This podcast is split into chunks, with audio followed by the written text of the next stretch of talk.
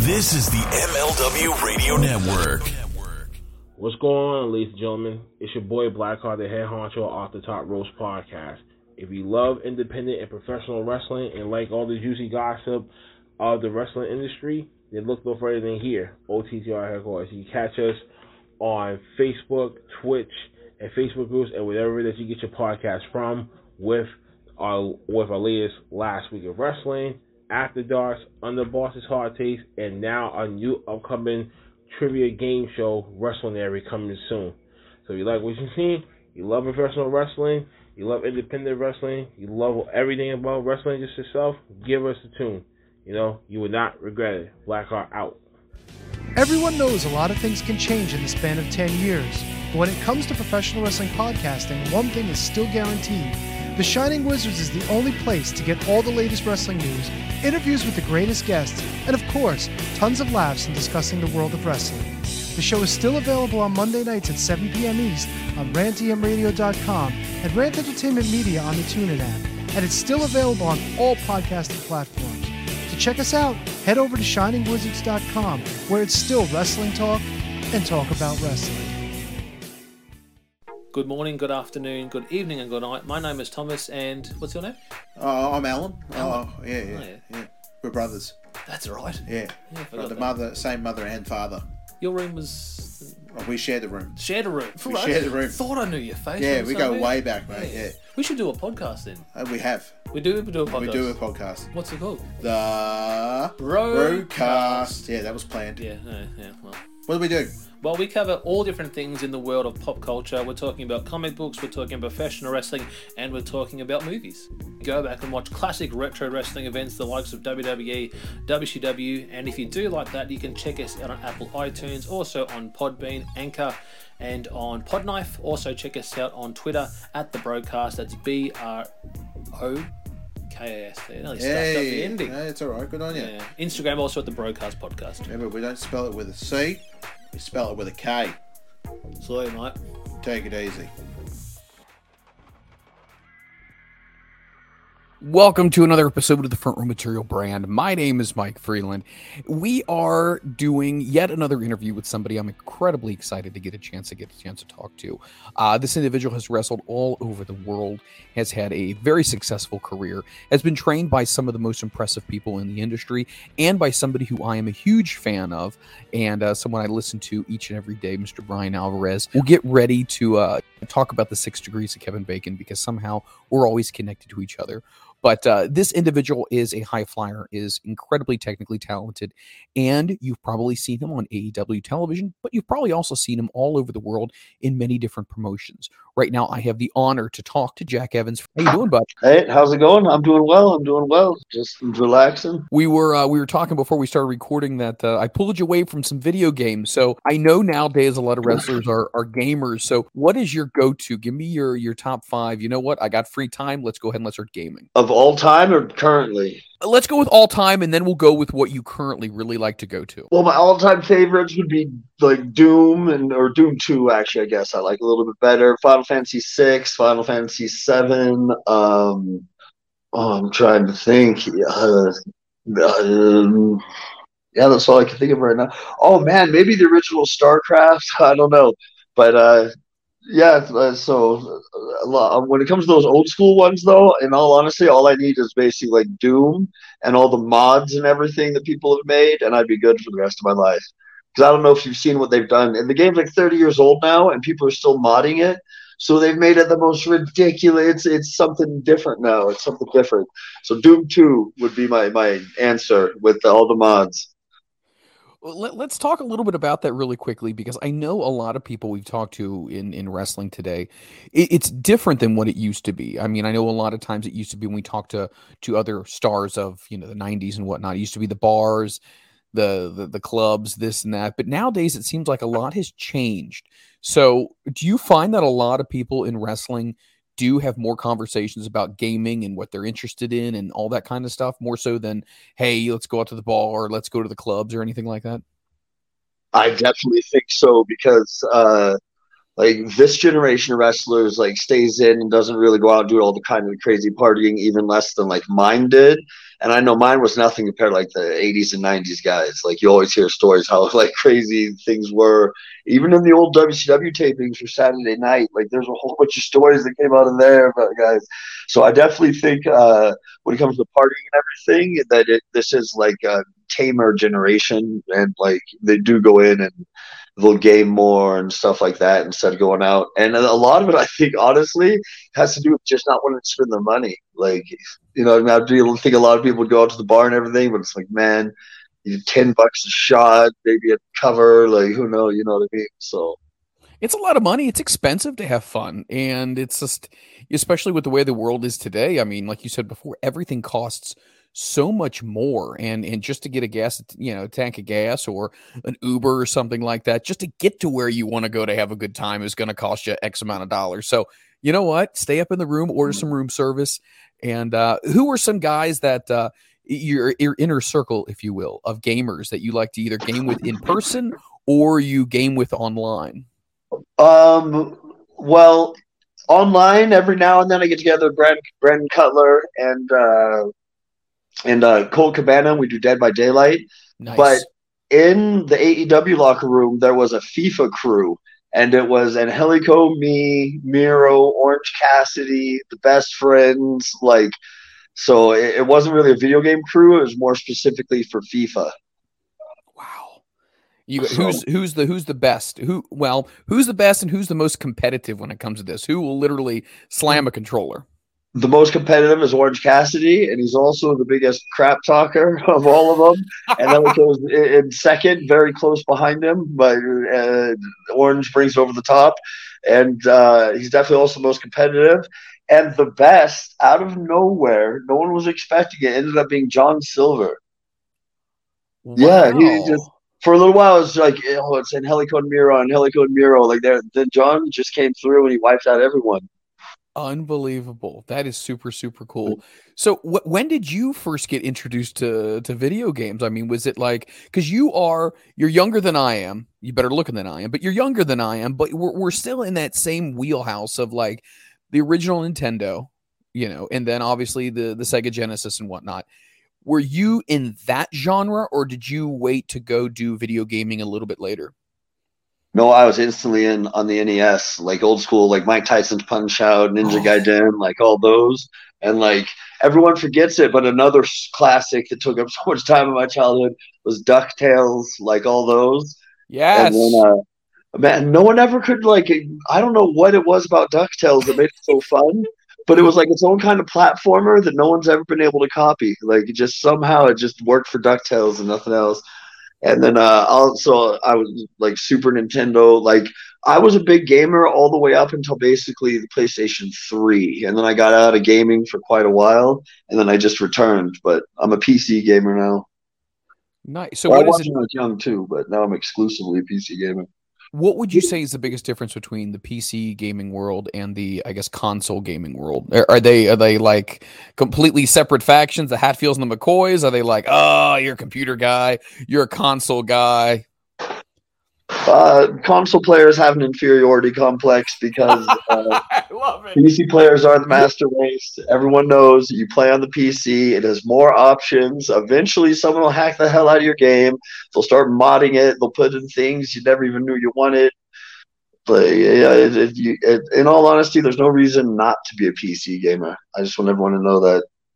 Do you remember any by any chance? Uh, and I know this was this was kind of I guess controversial at the time, but Leisure Suit Larry was uh, a, a, a PC game, and uh, I I got started doing that. And the original Carmen Sandiego was uh was legit. Like you had to that was like pre like CSI shit right there. You had to really Yep. know what you were doing.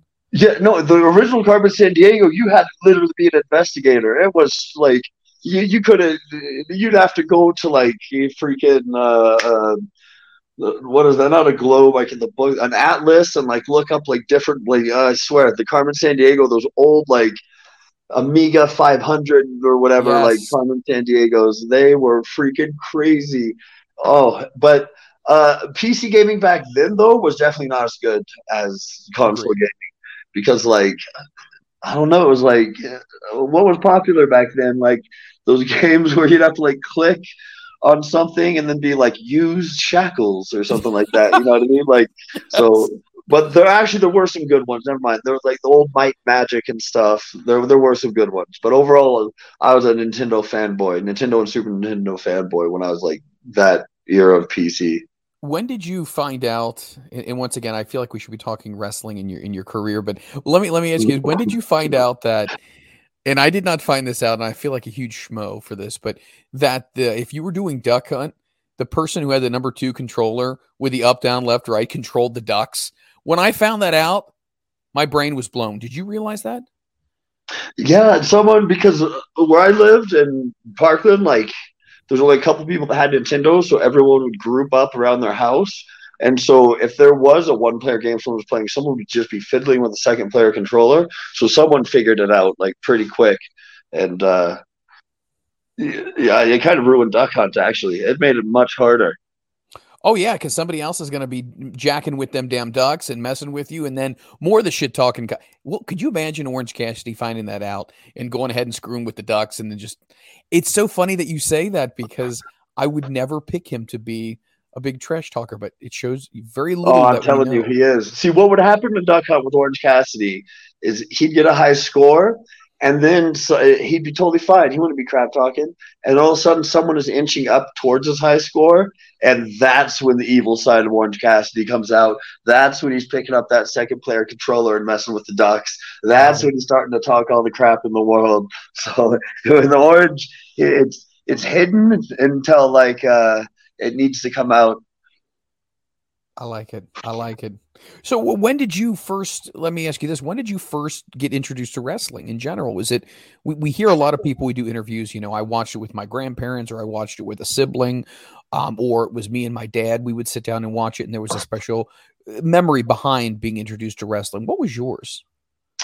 Uh, my I actually I remember the first match I ever saw had IRS in it. I don't remember who was wrestling, but it was one of those things where I was just flipping across the channels back when TVs had the knob. You know the you oh, remember yeah. you remember. Oh yeah, I, I know. The knob. I loved it, but uh, and I uh, and it just like instantly it was just so weird compared to everything else on TV. Like I started to watch it, and I remember uh, this is before, don't believe me, but I swear, IRS and the Mountie were my first favorite wrestlers because it sounds oh. weird. I didn't understand that they were the bad guys. So when someone pulled IRS's tie or something, I I thought you know they were the bad one and then also something about people wrestling suits i also a little bit later on i was a huge mr hughes fan as well nice and he had the best finisher at the time for that that spinning sidewalk slam. Oh my goodness, it was amazing. So you're starting to watch wrestling. I'm gonna probably put that somewhere around 92 ish, maybe 93 ish. Um, you're watching it, it, and those were the guys you were gravitating towards. Did you ever go or get a chance to go to a live event, or was it well after that that you officially got a chance to maybe see a show live? the only live event, like not non indie live event, like I ever went to was WCW Spring Stampede. Oh wow! Blitzkrieg versus Juventud Guerrera. Oh, oh yes, my god! I was Excellent. there. I was there, and I was the biggest Blitzkrieg mark ever. So it, it was great. So you're watching wrestling. Did you grow up with a group of guys or gals or whoever who were also into it as well? Was it something you talked about at school? Like, when you yeah, you guys... we had, a little group of friends at school, and we even we did the backyard wrestling and everything. Like, so yeah, there there's a little there's a little uh, wrestling fan crew. We hear so many wrestlers say they did backyard feds. Um, we were talking to some people. They said in shop class in high school, they volunteered for a show to pass out flyers and whatnot. And then they said, Can we set up the ring? And then they actually remembered what they did and they made the frame in shop class and then pulled all their money together to put one in their backyard. So a lot of wrestlers started out that way. And, you know, we, we hear so many of these stories, but how does a backyard fed start? How does backyard wrestling? Is it just something one one person says, "Hey, you know what? We should try this," or are you horsing around, or what was the uh, the incarnation of all that?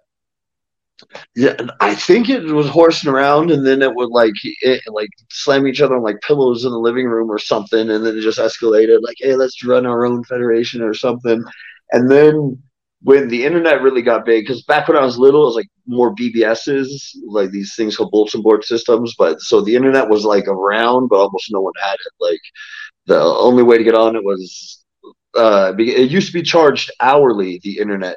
So if you got the internet, it was so I'm talking like I'm sorry, not even hour. I think it was by the minute actually, and it was something crazy. I'm talking like a dollar fifty a minute or something. So by yep. today's standard, like three dollars a minute or something. But I'm talking ex- super expensive. So uh, like, but once it like lessened and everyone got the internet, then everyone got exposed to like each other's backyard feds. You know what I mean? Because you go on GeoCities and see, you know, someone's like backyard fed or whatever.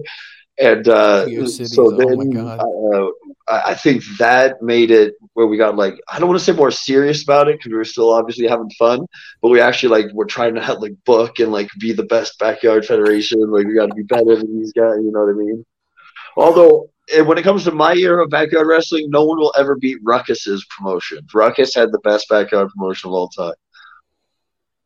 You know, when it comes to that, did you ever think when you were doing the backyard stuff that eventually this would become something that you really want to do? Or were you just kind of living in the moment going you know what? This is fun. We're horsing around. We're having a good time. We're all wrestling fans. Or did you was there a certain point where you said you know what?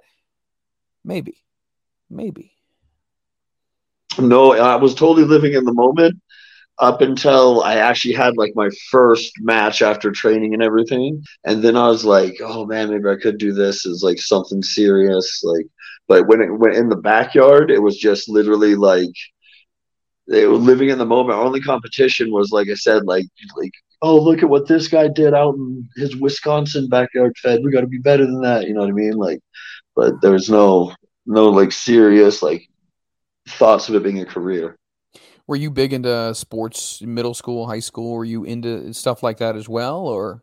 Uh, baseball and amateur wrestling were my two sports, but then uh, yeah, I just got fell out of them. Especially actually baseball, I fell out of pretty quick. I stuck with wrestling for a little bit, but so I don't know, like yeah. So I'd say I stopped playing baseball at like 13, and then I stopped wrestling like 15 or 16.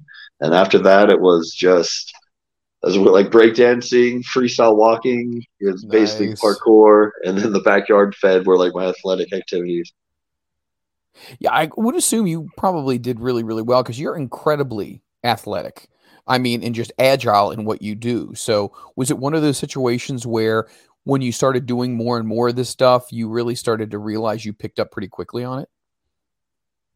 A little bit, but the only thing is, I don't actually feel like I did pick up quickly. I was just stupid enough to keep trying it again and again. Like, you know what I mean? Like, uh, like like the skateboarder that's trying to hit some big stair set and he keeps falling or whatever. You know, most people just get. I'd be like, oh yeah, I'll give it one more go. Like, so I, I actually think I didn't really pick up on it quick. It was just like I don't know, like stubbornness, I guess. Just I wanted to be able to do yada yada yada, and even if I mess it up, I keep trying repetitious practice, I guess, is the easiest way to put it. And persistence, right? Persistence. It, it, yeah, it, persistence. Yeah, there we go. Um, so when you decide, you know what, you know, wrestling is something I want to do. A lot of people have told stories about how they found a place to train or who to train them. Sometimes we would hear people, especially in the East Coast, say, "Well, there's a lot of different schools. The Monster Factory was a big one. Um, went to the Monster Factory. We did this. We did that." Some people would say, who are who are a little bit younger than you and I, no offense, but they would say, you know, going online now, you can actually do visits, almost like college campus visits, and you can go down and see different stuff. So, how did you find someone when it was time to start training? How did you find someone? Uh, I actually had a friend that had found a local wrestling school, and where Washington wasn't like New York and anything. Like they had like the Dog House, they had the I forget their name up in Jersey City. Like they had all these different schools. Like this was it, and it actually was in Tacoma, which is like right next to Parkland. Like so, it was actually near me, and I swear I think it was the only professional wrestling school in all of Washington. And he went there, and then uh like just like quit almost instantly, but I stayed with it and uh, it was actually a total 100% like ripoff train trainer like uh he basically just sat in a lawn chair and didn't do anything and then like we randomly just ran stuff ourselves until Brian came down. So Brian Alvarez actually, and he wasn't even getting paid by this guy or anything. It was just like kindness of his heart, I guess. So Brian would actually come down and like show the guys drills and stuff like that. So then when he wasn't around, we just copy what he had showed us and everything. So yeah, Brian Alvarez was like like the part-time trainer unofficially. So he actually is the one that like taught me the basics and everything. And then like the actual trainer like just didn't do anything. Uh, we've heard that before with people saying that the school is, you know, they got the main name, right? But when you end up going, it's such and such and such and such, and it's just their name on the building. And unfortunately, I feel like a lot of people end up having stories like that, and it is kind of disappointing. Especially, training is not cheap. Um, what was it like as far as working with with Brian? Because I'm a, I'll be honest, I'm a big mark for Brian. Uh, yeah, listen to all of his stuff. He's yeah. he's so smooth, and his insight is great, and he's funny. So what's it? What was it like? You know, working with Brian, and then obviously your relationship as things kind of progressed. No, he's a very nice guy, but as a trainer, he was actually a bit of a sarcastic prick. Like he wasn't like uh like gunnery star drill sergeant like on you or whatever. But like man, he would just have like little comments and stuff when you when you messed up and stuff. So he was actually a, if it wasn't directed at you, kind of funny to train with because he, he is like just just he's a very witty actually. He's like just this sarcastic sense of humor uh, when he was training us. But it was good. But like I said, for the most part, like because it wasn't even like so it, there was a big name and then he was the trainer that you know like the mystery trainer you weren't expecting he literally just knew that the the school like someone's gonna get hurt like not it was like basically were paying to go do backyard almost so he out of the kindness of his heart he literally just came down like once or twice a week and showed us stuff so he wasn't getting paid he wasn't at all like the actual trainer or anything so they, that was actually very nice of him I was gonna say if he didn't come down, then obviously it would have been uh, a lot of wasted time. I feel like, right? Oh yeah, probably. Like yeah, the I, I, don't know what would have happened if I would have even stuck with it if he hadn't come down because it was literally like, uh, like I said, you were paid to do backyard almost. You'd show up to class and like maybe you'd do like some shoulder tackle drop down drill or something like that, and then it would just be like you get in the ring while he sits in a lawn chair and BSs with like his friends or whatever. Like so, uh, I can see yeah, I, I, don't know what would after a while. Brian come down because once Brian came down, then people started to actually be able to kind of form their own classes because we'd be like, okay, well, Brian, like, and he'd come in on like a Saturday or something, where it wasn't usually open.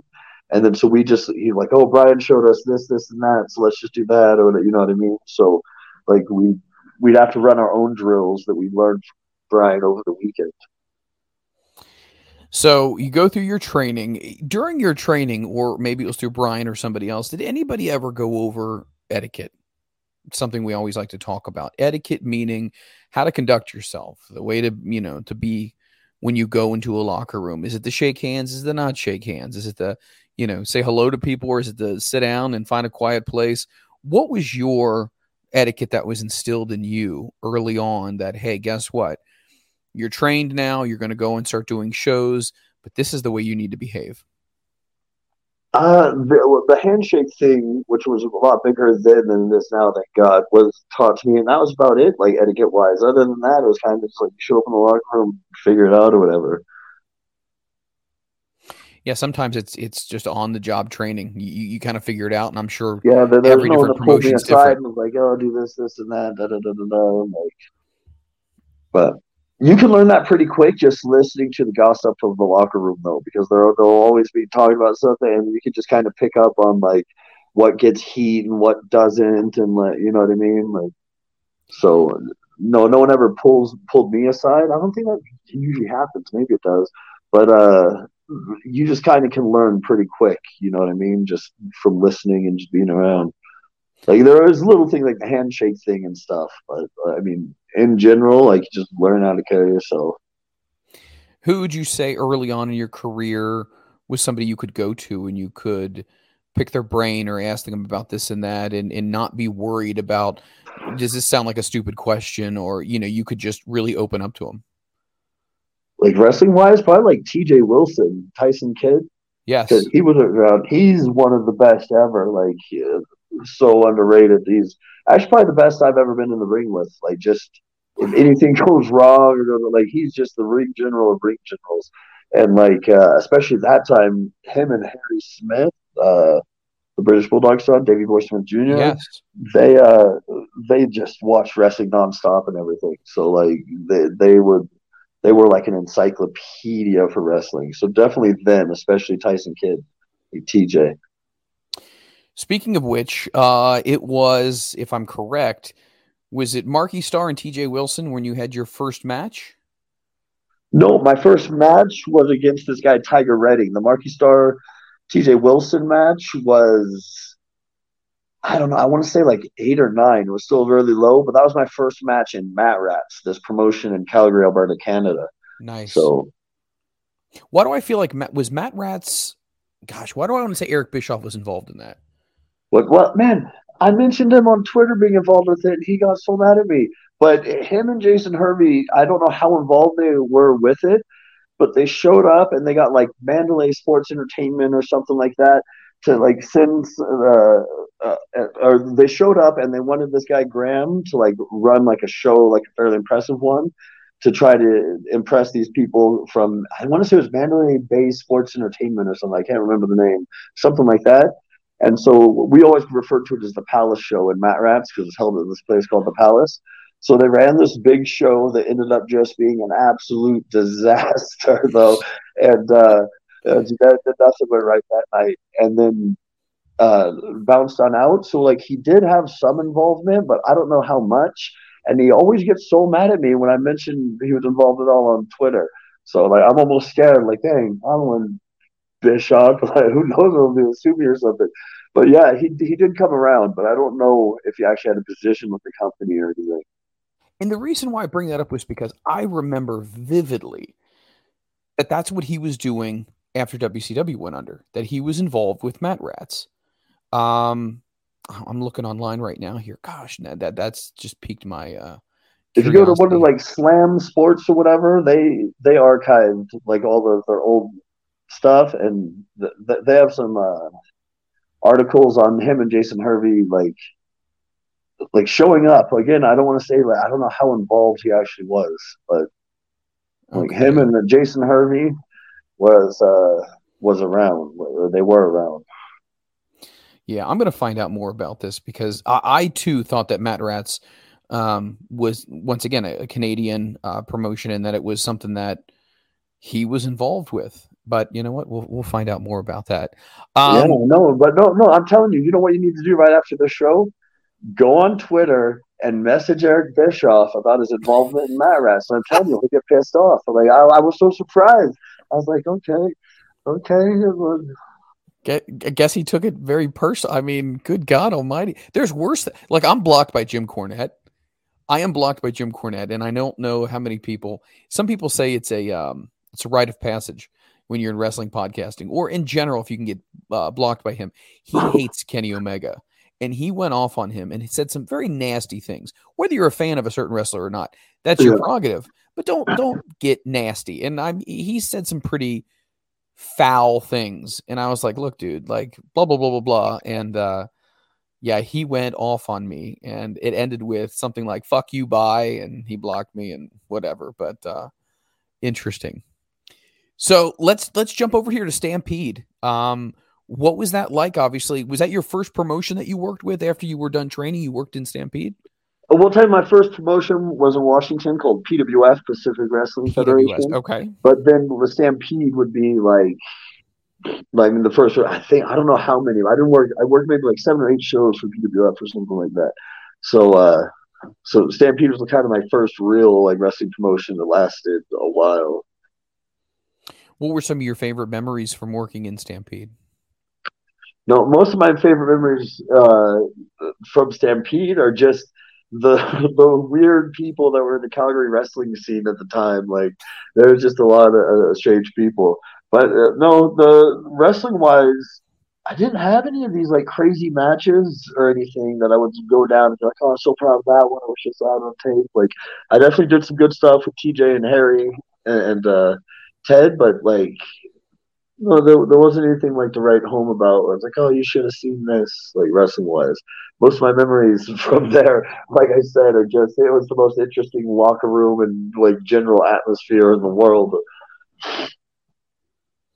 So, in those early days of wrestling, uh, did anybody else ever give you some advice or tips that you remembered, you know, years down the road, like, oh, such and such early in the days, pulled me aside and said this? Anybody ever ever do that? I mean, I know you said TJ and whatnot, and there were some guys that you really had a lot of respect for, but anybody else that ma- mentioned something that had impact on you?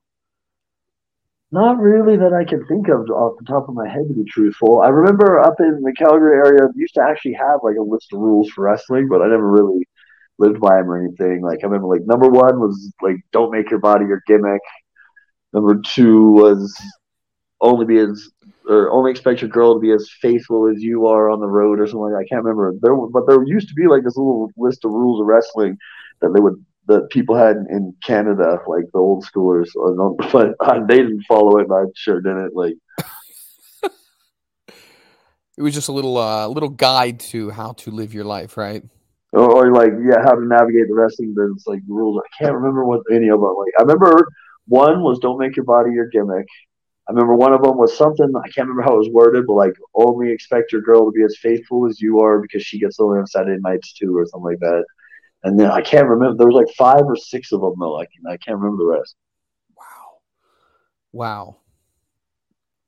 Wrestling is a very eclectic industry to work in. Oh, well, especially that Calgary scene at that time, like just Oh man, and you just get, especially because I was living with the Hart families, and you just get these weirdos that, like, bless their soul, like they're the giant wrestling fans, but they're the ones that bring it just to such an insane level that, like, they come through and it would just be endless entertainment. Like, it, it was that whole Calgary scene was the weirdest wrestling scene I've ever been in. So many characters and just coming through. Um, one thing that we've talked to some people about is is you kind of touched upon it weird fan interactions. Um anything that stands out to you in those early days? I know you mentioned how some of the fans are kind of eccentric but any weird fan interactions during a match you're like it distracts you or you you notice something in particular and it kind of makes you laugh or? No it's not a weird one like in a creepy way but i know the worst fan interaction i ever had was we were in Mazatlan, Mexico, and we were heels. It was me and Ted, and so it was actually after the match. I believe, yeah, it was after the match, and like uh, I took the mic or something. I was like, "You like suck my nut," like you know, I was like on the uh, uh, to uh, on the mic to the fans. And then I remember it happened in slow mo. Like I looked down at this kid, not kid, like he was like twenty something, but and I just saw I he spit and it flew and it landed perfectly in my mouth from there. And I got so fucking pissed that I jumped the rail on them. And uh, like, uh, kayfabe had been broken. Like Nicho had to come and like grab me and stuff because all the fans started to throw chairs and everything. And uh, I got taken to the locker room, quickly put in a taxi, and uh, uh, had to get like shuttled out of there back to the hotel. And right when I came, the military and the police were showing up, and it ended up that little prick was like the cousin or something of some like like cartel guy or whatever. So it, it like it ended up becoming like this huge incident, and Nicho broke kayfabe and, and like saved me because I guess he knew who the guy was. So like he like Nicho totally broke kayfabe, like grabbed me, grabbed me, here, come with me, you're effing come with me, blah, blah, blah. and yeah, they had to get me out of there right as the military came, and yeah, it turned out that that was just he knew somebody that you know what I mean. Like, what are the odds? Yeah, it was, but I, I, just so that wasn't the weirdest thing. But I just remember I was so grossed out and I, I was so mad, and it's the only time I've ever lost my temper like that on a fan that I can think of at least. Yeah, I just jumped the rail on him, and then like like literally like tope style almost like I mean freaking like oh I got like on the floor, not from the apron, but it literally was like it dove onto him. I was so mad. And then, uh, but yeah, there's that. and then That would be cool if that was somewhere on video somewhere. If that was like, uh, but that Mazatlan promoter did used to tape all of his stuff because he was always trying to sell it to local TV. So uh, there might be uh, recorded somewhere, but somewhere where tope suicida onto some schmuck kid who spit at you and it went in your mouth. oh Wow. yeah, and then freaking almost started a riot. Ended up having to be escorted. I was so scared though because right when I saw the military coming and everything, I was like, "Why in the hell would they be here?" And like Nicho broke it down for me later why it, like got so serious and who that guy was and everything. But like, yeah, I, I was so scared in my hotel. Like I was thinking someone's gonna kick in the door. Like So was there any ramification? I mean, did, did they end up saying anything to you or was it just no, everything was fine. That uh, that was actually the last time that promoter used me for like a year or something. So you did go back? I did eventually go back, but I he used to love me because where I'm from, Parkland, Washington, there's a university called Pacific Lutheran University, Uh-huh. and his daughter went there. So like we just had this connection that his daughter went to like university in the small town that I'm from. Like so it, he loved me, loved me, loved me, and like he used me every show like once or twice a month. And then that incident happened, and like I, I didn't go back for at least a year, maybe longer. It was forever. Yeah, but people could understand why you'd be pissed. I mean, I think anyone in that situation are are you supposed to expected to, hey, no matter what fans do, keep it together. Unless they jump the guardrail, then you're allowed to beat their ass. But anything short of well, that, It, it, I think it was mainly just that uh, it probably pro- caused problems with the cartel because who that guy was related to.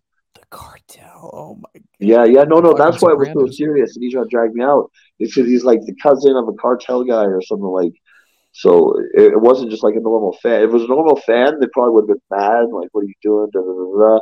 But I think, like, they probably got a talking to. They might even have like pay money. Like, I don't even know, but or maybe nothing happened. But Wow. Wow. Let's talk about the early days. Um, a lot of times we talk to wrestlers and they say, you know, I barely got paid anything or it didn't even cover my gas or whatnot. Um, in your experiences, was that without giving dollar figures, not to get private, was that something you found to be pretty accurate? Like, my gosh, um, Oh, yeah, barely even getting anything if you got something at all. yeah, then the, there there'd be free shows and stuff when you're first starting out. Like like my first until Mat Rats, I didn't never got paid for wrestling. Like for that uh, Pacific Wrestling Federation, whatever, it was just like free, you know, just for for for experience or whatever. And then so yeah, when you're first starting out, and even not not when you're first starting out, like for a while, like you have to make it like kind of high up on the card before you can really actually like have wrestling as your normal like job like so.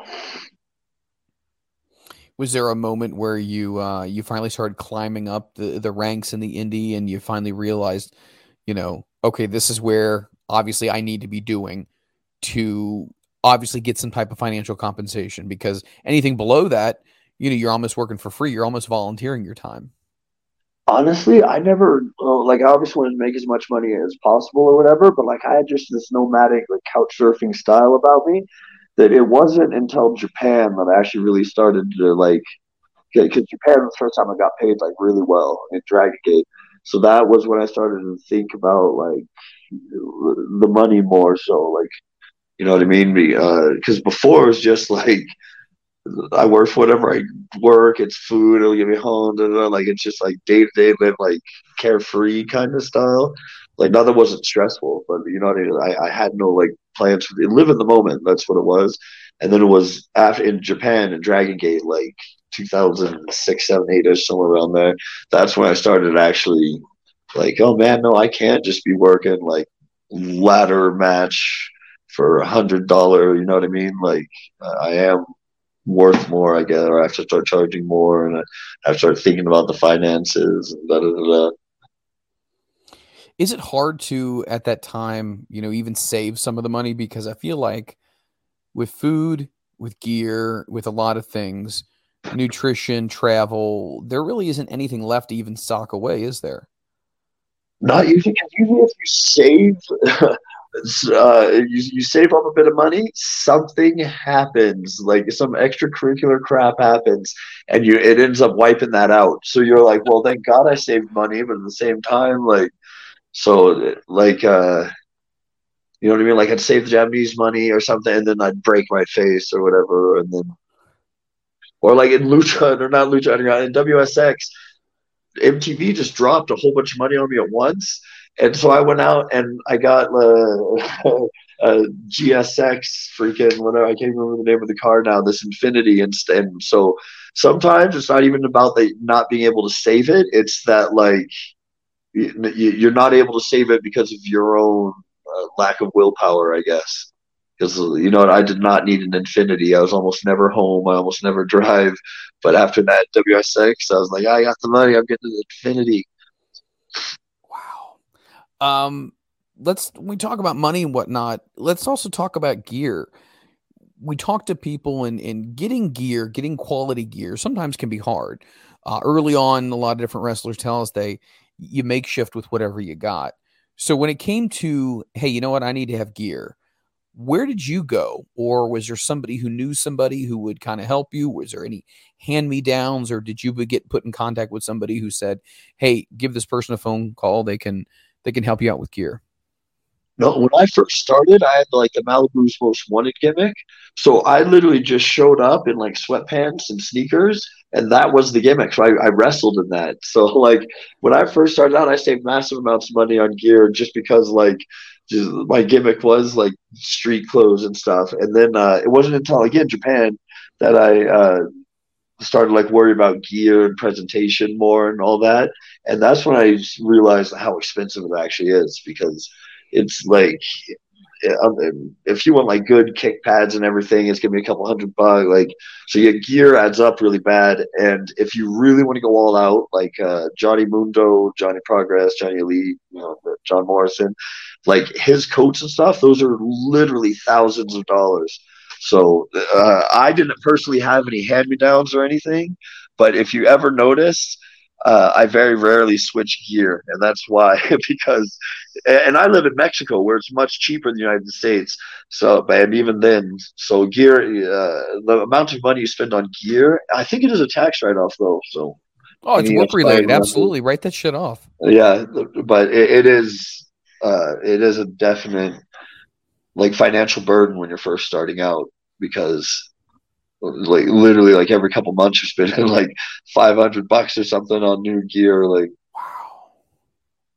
Well depending on who you are too though. Like like i said but for me whenever i get new gear it's a coat it's gloves it's kick pads it's knee pads it's the shorts or pants and like so it doesn't it sounds like it's a but like well, it sounds like it's expensive, but for the amount you get, it's like almost like normal clothing price. Like it's a good bargain. Yeah, good quality. So, how do you decide? I notice this generation of wrestlers are more. They're starting to segue more into the kick pads and not more so the wrestling boots. In your opinion, what's the difference? And why do you think some? I know it's just preference and, and comfortability and all whatnot, but what would you say would be the reason why you would be more kick pad than than traditional boots? Um, Eh, hey, like it is comfortability. Something about that tightness of that kick pad on your leg, like just feels good. I don't understand it.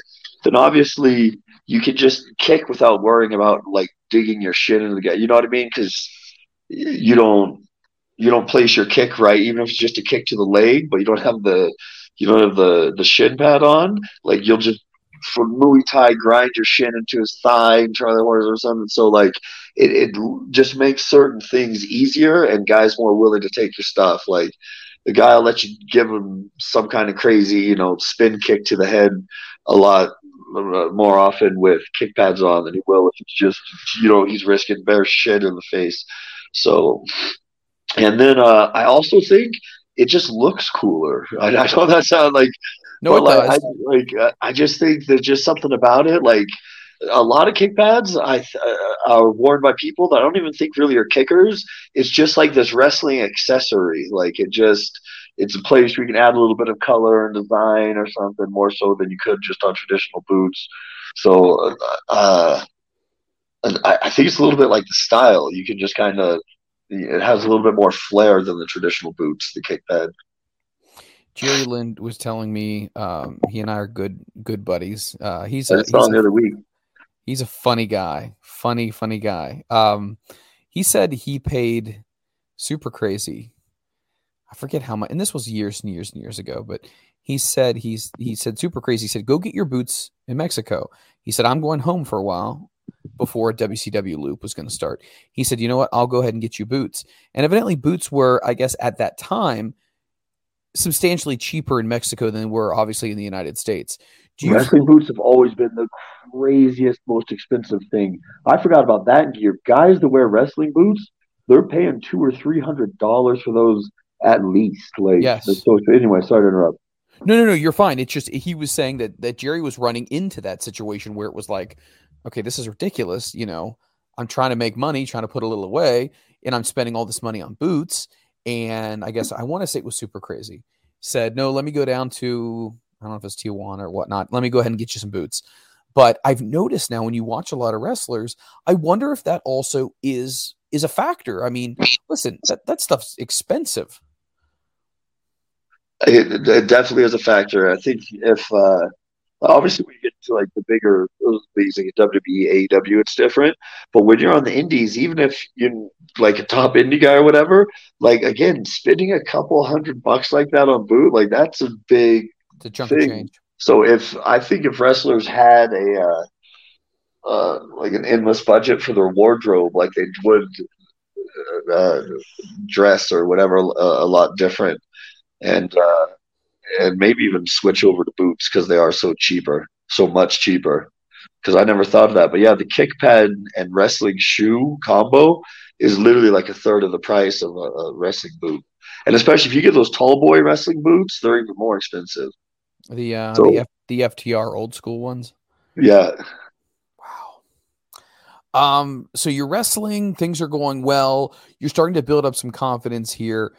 You'd, you'd work some spots in uh in ROH. I mean, actually, you had a pretty good uh, stint there with several matches. What was your impressions of ROH early on in the uh, early 2000s? Well, that's like our home promotion. I loved it. ROH was just a super fun time. Like uh, one of the best locker rooms I've ever been in, and just so many legends came through. So you and like it almost is like uh, almost means more now to be in that locker room than it did then because now you got. I mean, from Homicide, AJ Styles, Christopher Daniels, Samoa Joe, like just everyone that came through that you know I got to share a locker room with in ROH is it's, it's like an honor style. Like a lot went on to do big things, and so yeah, I have nothing but fond memories of ROH. ROH is interesting because you know you talk about different promotions that have that longevity in wrestling, and you know you had ECW who had definitely its niche market, but you definitely had ROH. They had their hardcore people that were like they would eat, sleep, and breathe ROH. What do you think, in your opinion, at that time made ROH like such a desirable place to be? Was it the locker room and the success of the people who had come through, or was it just the fact that it was such a well respected place to work? Um, wait, I'm sorry. Say say the question again. What made ROH such a special place? Yeah, what what would you say made it so special? I mean, there's tons of talent there that you mentioned before, but was it just a promotion that was run super well and it was just like, man, it's easy to come work work here? Um, well, I think what ended up happening is it almost became like, uh, what would it be like, the Champions League of like at least indie wrestling or whatever. Like, if to play in the Champions League, you have to earn your spot. You get so like ROH for a little while. Like even if you were only there once, it was like a badge of honor. Like I wrestled for ROH. You know what I mean? Like that was like for like the hardcore, like not pure wrestling, but you know what I mean? Like not necessarily mainstream wrestling fan.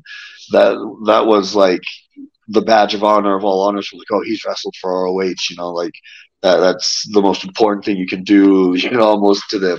So it it had this. uh the ROH back then it had this aura of like uh, what, yeah, like being in the Champions League. Like if you were an ROH, you wrestled for ROH, you were you were something special.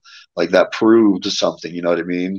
It didn't matter, you know, if you had five star matches in every other promotion, whatever. If you hadn't wrestled in ROH, you hadn't been in like again, I don't say the big leagues like a WWE, but like the big leagues of the Indies or whatever. It just it had this weird vibe where, and what that did was it caused everyone, it, like almost put a little bit of a pressure on everyone to perform harder. So uh, it, you ended up getting like this not only like incredible booking, incredible talent, and everything, but that talent was at a hundred percent work rate because again, just ROH had this like air of like being the elite almost. You know what I mean? So, so that that's what made ROH special, I think, because it it got this air of like it made you want to try harder, even if you know what I mean. You weren't making like the craziest amount of money, and just be for like reputation. It was like, yeah. Who uh who brought you into Ring of Honor? Who was the, your contact, or who was the person who said, you know, we'd like to bring you in? Uh, it was actually Ted got me in through Rob Feinstein, the original owner, but then that whole perverted justice thing happened. I don't know if you know about that. Yep. But yep. and then uh, and then you know I like I busted my ass in that in this cage match and like you know did like one and a half moonsault, the double moonsault, the K, like all, all the like Jack Evans high flying stuff, like the, the best versions of it I could do. So I got brought back, but Ted actually didn't because there's this whole incident where after the match, even though he lost, he started to do moonsaults off of the cage onto the ring and like cheer the crowd on and like totally going into business for himself style. He said he had a concussion, maybe he did. But what sucked is there's footage of it too, and I'm so glad I didn't get wrapped up in that because I go and I try to pull him out because I'm like, what the hell is he doing? And then the Carnage crew come from the back with a belt and they start whipping the shit out of the both of us, our guys, and whipping the crap out of the both of us. And I'm like, man, this is the most unfair crap ever. I literally, I stopped selling on the floor just to go in to get him out, and for my troubles, I get whipped like three or four times so goddamn hard with his belt. But man, the Gave it to Ted bad, like laceration style. So uh, they didn't bring Ted. Uh, they did bring Ted back once after that, but uh, they brought me back, and then no longer him. Sorry for the babbling story, but no, no, that's good. Um, holy, yeah, he had to have been concussed at that point. I mean, something, yeah, well, something happened. Yeah, yeah, because he, he was puking in the ring and everything, and I know that was from being blown up, or maybe it was a concussion or whatever. But uh, yeah, he was doing little moonsaults to his feet from the top. Like I'm, I think he did it from all four corners, at least like two of them. And then like, and we had lost, so like we're supposed to be in the back, and like uh, who was it? The Backseat Boyz are the ones that won, and I'm pretty sure they were already in the back at this point. Like that's how long extra he stayed, and like was just you know just going to just try trying to milk the crowd for all the pops he could, kind of. And uh, yeah, the locker room wasn't happening. Wow, unbelievable! That's wow. Um, you you mentioned before you had alluded to this, but I'm I'm really interested. Dragon Gate, um, great promotion. I know you said you really enjoyed your time over there as well. Tell me a little bit about some of your experiences and, and what you enjoyed the most about your time in Dragon Gate. In Dragon, I enjoyed Japan as a whole. Like it was a really fun country and everything. But uh Dragon Gate, man, there were just uh, like some crazy stories I don't even want to share. But like, yeah, uh, Dragon Gate at that time was owned by this guy Okamura, who was super Yakuza connected. So one of the best experiences you wouldn't think it would be, but was going out with Yakuza sponsors because oh my god, they would get you anything if you passed by like a shop and like they just caught you like looking at an outfit in the window. they're going to buy like so that was one of the best experiences. Was I know it sounds so crazy, but having a boss that's Yakuza affiliated, because man, when he would take you out on those special shows, uh, they take you out with those guys. But this is the weirdest thing: is Shima would come with me sometimes, and he'd be like, "Jack, Jack, please, maybe tonight." Baka Gaijin, like stupid foreigner, stupid foreigner. So they wanted you to get drunk as hell, just eat as much as you could, just make it like I, I don't know how to explain it, but like uh, they, they wanted like like almost like a non-Japanese experience with you.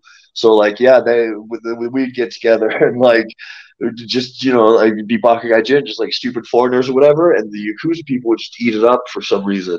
And so those those were good times because they just take you everywhere and pay for everything.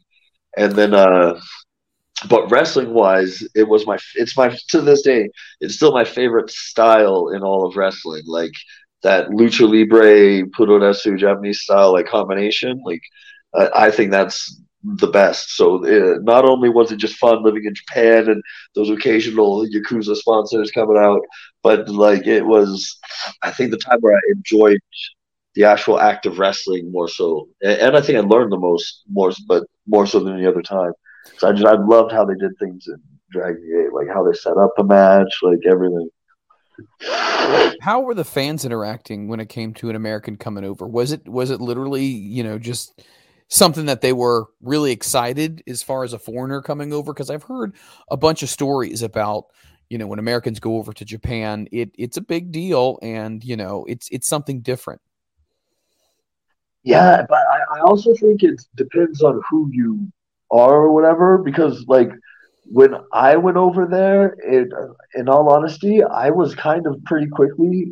Of course, I went over there once, and then the second time I went over there, I just started to stay. I do three months on, one month off, like tours or whatever.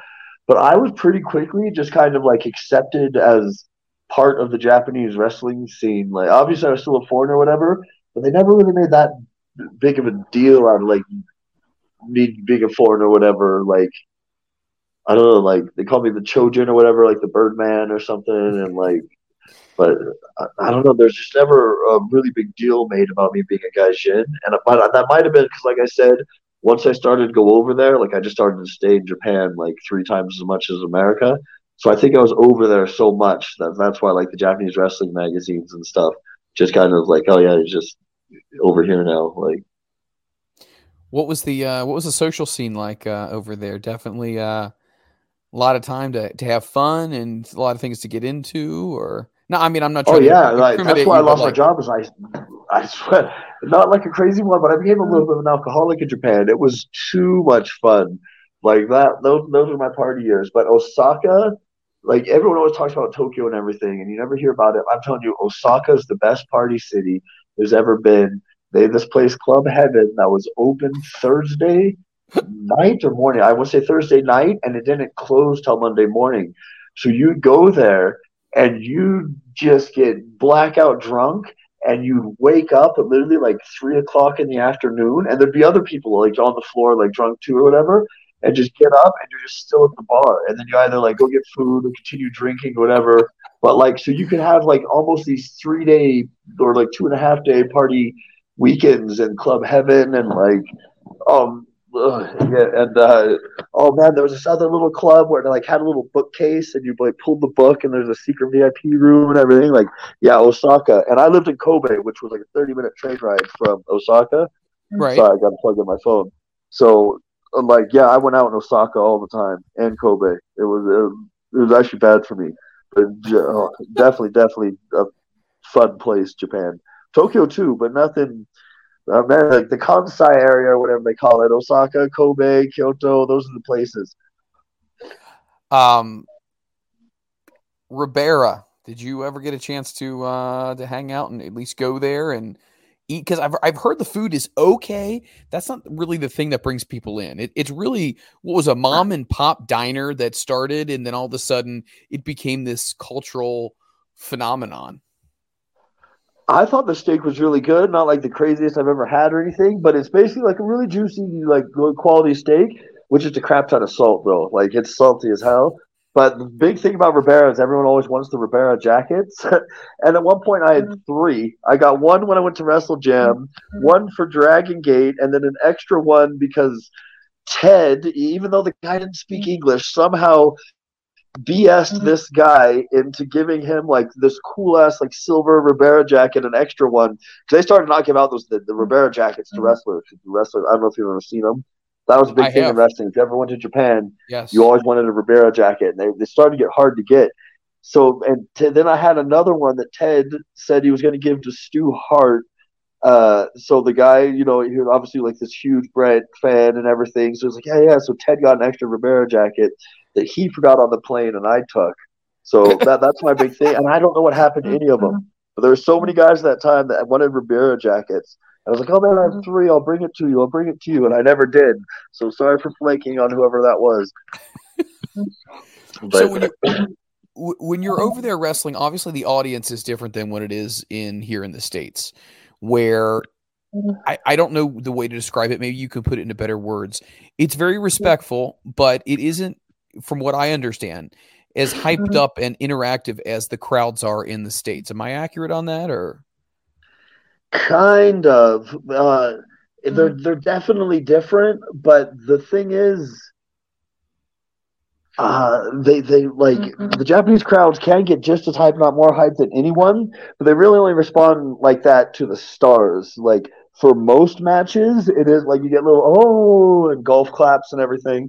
So they definitely can go crazy and everything and it depends on where you're at. Like Korakuen is a little bit more uh, of like a normal crowd, but the uh, or normal like they just pop for whatever. But most Japanese crowds are like that, where like you'll do a cool whatever, and then like like oh, and then they like give a clap or whatever, but it won't be a big loud ah until you get to the start. Like once you have like the kentas and stuff wrestling, they like will lose it and stuff. But uh, the weird thing about Japan is what they really like is showing like fighting spirit, like uh, like Yamato Damashii, and so like you can lose, but if you look like you gave it your all, like they'll they'll still love you or whatever. So like when you see those strong style spots where like one guy gets hit and the other guy gets hit, and the other guy gets hit, and oh he's going down, but then all of a sudden hit or something. That came from that because it, it was like even when someone's getting like beat, beat, beat, beat, beat, beat down, with they get a sudden like rush of energy and flurry and go out on the guy, the Japanese crowd loves that. So like I had a little gimmick, I'd be getting beat up and taking the heat or whatever, and then I would just scream out Yamato Damashii, and then just go and you know like on fire like a, comeback style on whoever I was wrestling for a little bit, and then I'd take the pin and lose, but you'd still get super over just because you showed such heart and like fighting spirit, like almost a Braveheart type of thing, you know. Yeah. You're gonna kill me, but I'm gonna I'm going down swinging. yeah, yeah, like they they love that. So if you can somehow like you know in, in the wrestling world like paint that picture to them, that's what gets over the most. I think to the Japanese crowd is that like fighting spirit, like even when he was down and out, he gave it his all. Even when he had zero percent chance of winning, he went out. You know what I mean? Like, Any uh, and also particular- when it comes to interaction, it again depends on the match. Like obviously, when doing like a Kenta Kobashi match or something, but they in the comedy matches, you can interact with the Japanese crowd really well. Like I used to, I'd get drop kicked out, and I'd sit in the lap of some girl. And then, like, I just start like talking or whatever, and the wrestler would call me back in the ring, and then I'd be like, "Shh, nampa," like girl hunting or something. I don't know exactly what it meant, and everything. And then, like, I, I'd look to the crowd, like, I'd point at him, like, "Can you believe this?" And, uh, and like, they'd start screaming things and stuff. So, like, in certain situations, they're very interactive. But again, it just all depends. It's not going to be like that in certain kind of matches. But if you're in like a comedy Stalker Ichikawa match, you can actually interact really well with the Japanese crowd. Did they get big crowds or big audiences as far as when you were over there? Like, what would be a, a traditional size audience? Um, it just depends because how Dragon Gate did it is they would do like a tour up one side of Japan and then like come back like to home base like on the other. So they they go like all up the west coast and come back to the east or whatever. And the further you got north, it felt like the like uh the, the, there was less people, and then like the closer you got to like the major metropolitan areas, there was more. So I don't know what the average would be between them, but like in like closer to like Osaka and Tokyo and stuff, like thousands, like like two to five thousand to be average, and then they ran you know really big shows that would be like fifteen thousand plus or whatever. But then once you're in like you're going north, you're in like more like country style town or whatever, it could be anywhere from like 300 to 800 something you know what i mean? Like so it just depends. Did you feel like the pay was was better uh, abroad than it is domestically? at that time it definitely was. And the other thing is uh dragon gate ran more than any other company in japan and i think in the world in the time that i was there. So you'd have like 200 shows in one year yeah and some of them would be weird like they had this one time there was like Golden Week uh, in Japan where everyone has off and it's like this vacation time, whatever. And so you'd be doing these little fairs where you wrestle two or three times a day, and like the easiest, like those are the comedy matches where you're sitting there like pretending to be flirting with girls in the audience and stuff, like, and, and just the easiest matches. But you get paid for each match. So like you just be in one spot for seven days, but you do like 21 shows or something. You know what I mean? And then they'd go the next day do a show, next day do a show, next day do a show. So they they toured all the time. Then you get a big like one or two week break, and then they just go on the grind again. So the thing with Japan for me was not only was I getting paid better per match, but it was just the craziest amount of work. Actually, no, Mexico was like that too when I first came here. But it was amongst it was just the amount of shows. Like you just wrestled so much that there was always money in your pocket. Like Wow. until you drank it away at Club Heaven. I was going to say until you uh, until you go ahead and you party from Thursday to Monday morning, and then Oh, things man. change. Oh man, you know Masada, he was there with me some of those times, and I've never seen anyone that can stay upright on their feet like him. Uh, man, I don't know how he does it, but I'm talking. He got pissed drunk before me. I ended up blacking out, and I woke up. At, I want to say it was 11 o'clock in the morning, and he's there at the bar, like talking to these people, still in the exact same state, but has not passed out yet. Like it was but no, there, there's a lot of good times there. But do not spend that much money on drinking. That's why this generation is smart. They're not going out to the clubs. They're not wasting their money. Who's a fun person to, uh, whether it's the United States or wherever, just a fun, fun person to hang out with in general? Like if you're going to go out to eat, if you're just going to sit around the hotel, who is fun literally anywhere you go? Just, you know what, I can have a good time with this person anywhere. Willie Mack. Oh, for sure, Willie Mack. I, I don't. I just I enjoy like his whole vibe, his presence, everything is hilarious. He does these stone cold impressions, and Angelico's a good guy to hang out with. Uh, Orange Cassidy is another good one, as long as you don't get him into a competitive state. Uh, I'm trying to think. Yeah. Oh, Ortiz. Ortiz is one of the most chill guys to hang out with over in AEW. Santana too. Uh, I'm trying to think. If you're going to go out in Mexico, you want to go out with Konnan. Um, yeah, that's all I can think of right now. Yeah, because I was I was going to kind of merge into uh, the time that he had spent with uh, with with AAA in Mexico as well. Because I feel like I feel like in a lot of ways, and tell me if you agree with this, that I don't want to say the wrestling experts or whatever you want to call them, the talking heads, they're against a lot of the Japanese style and Mexican style and, and the wrestling with Puerto Rico because they feel like it's a bunch of spots. What's your take on people who say, oh, that was just a big spot fest? When in reality, I thought it was great. I love the athleticism that it takes to do those things. Why do you think that some people use that phrase so often? Well, that was just a big spot fest. Uh, I think it's partly that they just don't like that style. Like the kind of wrestling they want to see is uh, more technical, like trying to be a, a little bit more like realistic and everything. So it, it's not even because I mean I don't think most people realize this. The most spots you'll ever run in a match is during chain wrestling.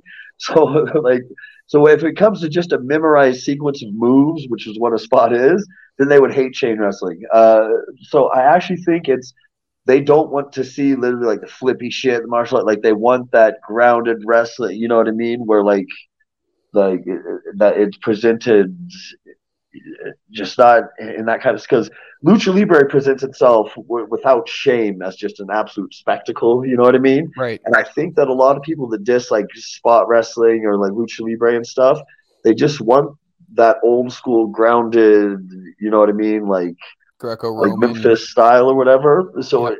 it, it's I almost think it's not that they hate like lucha libre or like flipping or anything.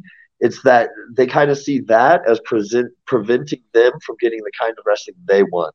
Because you know that kind of like Memphis old school style, it's not around. So I think if there was like a promotion like that that was like doing fairly well or anything, I actually think a lot of the criticisms uh, would die down of like spot wrestling and everything. But I, I, I think that a lot of those people, like I said, it's to them like the high flying, the spots, everything. That's per, the taking attention away and like people marketing wrestling that way, and that's not the way they want it to be. They want it to be that old school Memphis style. That makes any sense? No, it does. It, it completely does.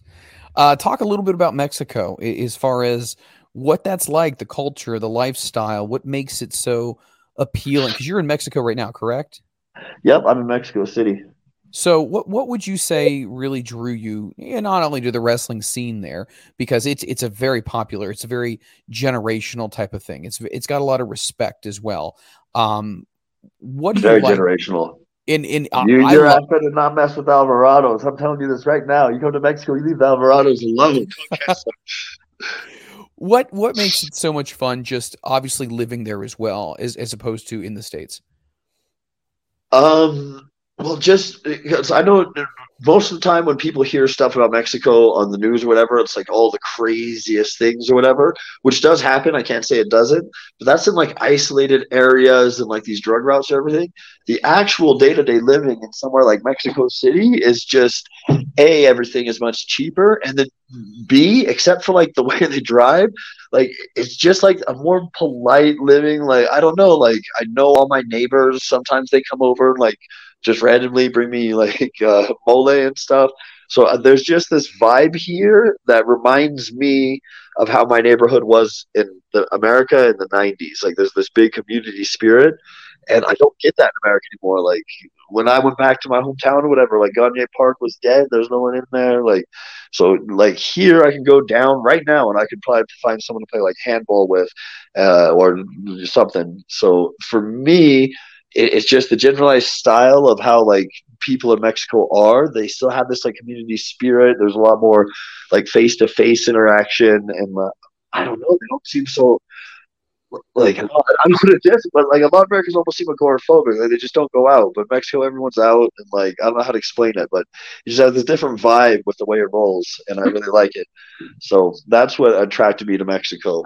But uh, well, what attracts me now to stay here? At first, the reason I went to Mexico was because I broke my face and lost my job from drinking and like well a whole bunch of stuff in Japan.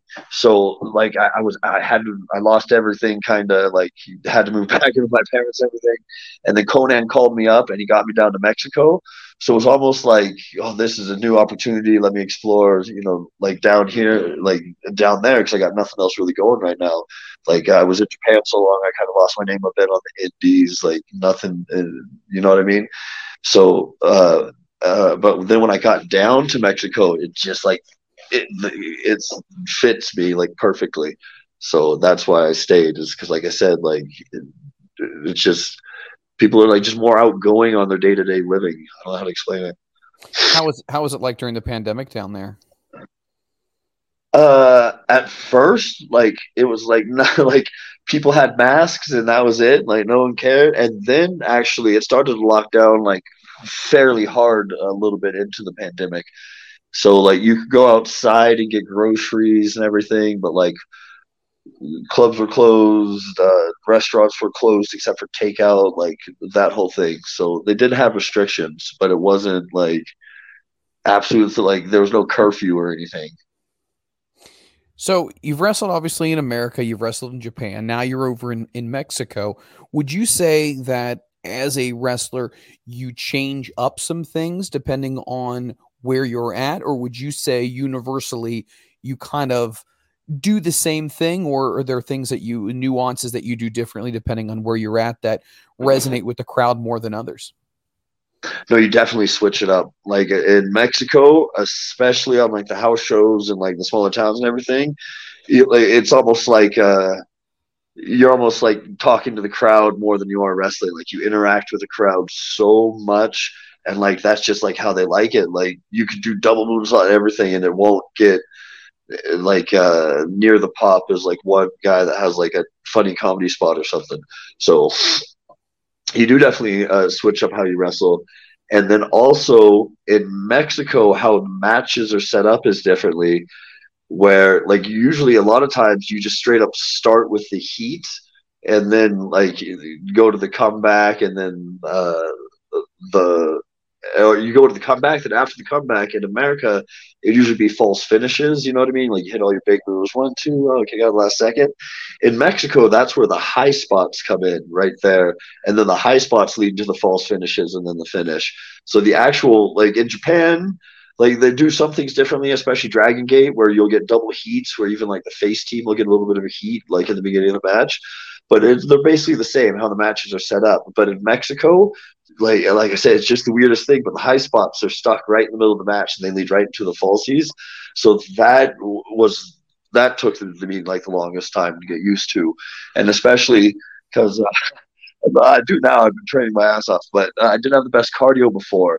And if you don't have good cardio, you want your high spot in the beginning of the match. So yeah, you'd be taking all this heat, you'd be doing a comeback, yada yada yada, and all of a sudden you got to do a high spot, and like, oh, oh no, uh, yeah, well, it wasn't working for me. I can't perform like this. But so the, the wrestling wise, Mexico is probably the most different because it literally like, and a lot of times at the house shows they don't on TV, but they still do rounds. So like you'll have like first round is a jump start and the rudos go over. Then second round, like there's a big comeback in the faces. So like you've set the match completely differently when there's rounds. Would uh, would would booking or agenting be something that you would want to do when you decide that you don't want to wrestle anymore? It sounds like you have a really good understanding and grasp for this, as far as you know, just different styles internationally. Would that be something that would pique your interest?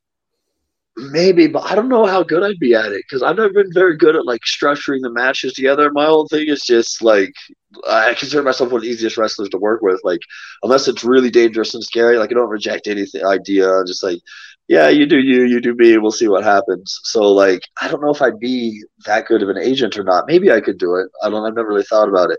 But I think the kind of person you want for an agent is like a Chris Hero, Christopher Daniels, Frankie Kazarian, where I call them stages of wrestling where like if if you're in the match specifically and something goes foobar as hell, those are the guys you want. They'll fix it. They'll figure out how to get the match going forward and everything, and they just have this great mind for wrestling.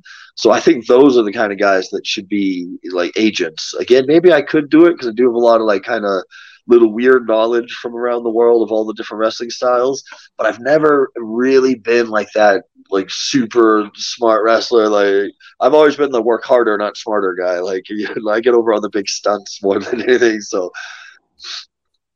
Who would you say right now has the best wind that you've ever worked with? I mean, just cardio, just out the out the wazoo. Like, do you ever get tired? Is anybody like that that you're like, holy shit? Uh, my match with Kenny Omega, it, it, wasn't exactly that, but we had to cut out so much because I just got way too blown.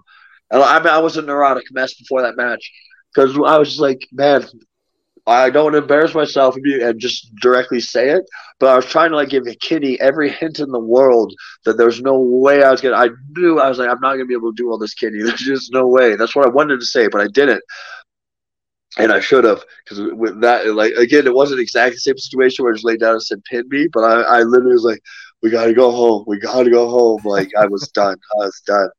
But uh, for me, Flamita has some crazy cardio. Man, it, it, he switched up a style a little bit now. When Flamita, this luchador, first started, he used to do like tw- like like a, a, spot with like 25 different sections and uh, he so he, he's up there. Bryan Danielson's up there. And then strangely enough you know who actually is probably number one and it's not someone you think? Homicide. Homicide oh, wow. has the craziest wrestling cardio you've ever seen and just cardio in general. Like he can sit there and do like these burpees and sandbag wearing da da da da da for like an hour straight and then like no one uh, like I, you just can't compete. Like it's actually pretty amazing. So I'd say actually Homicide is the guy that uh, maybe has the best wrestling cardio. Wow.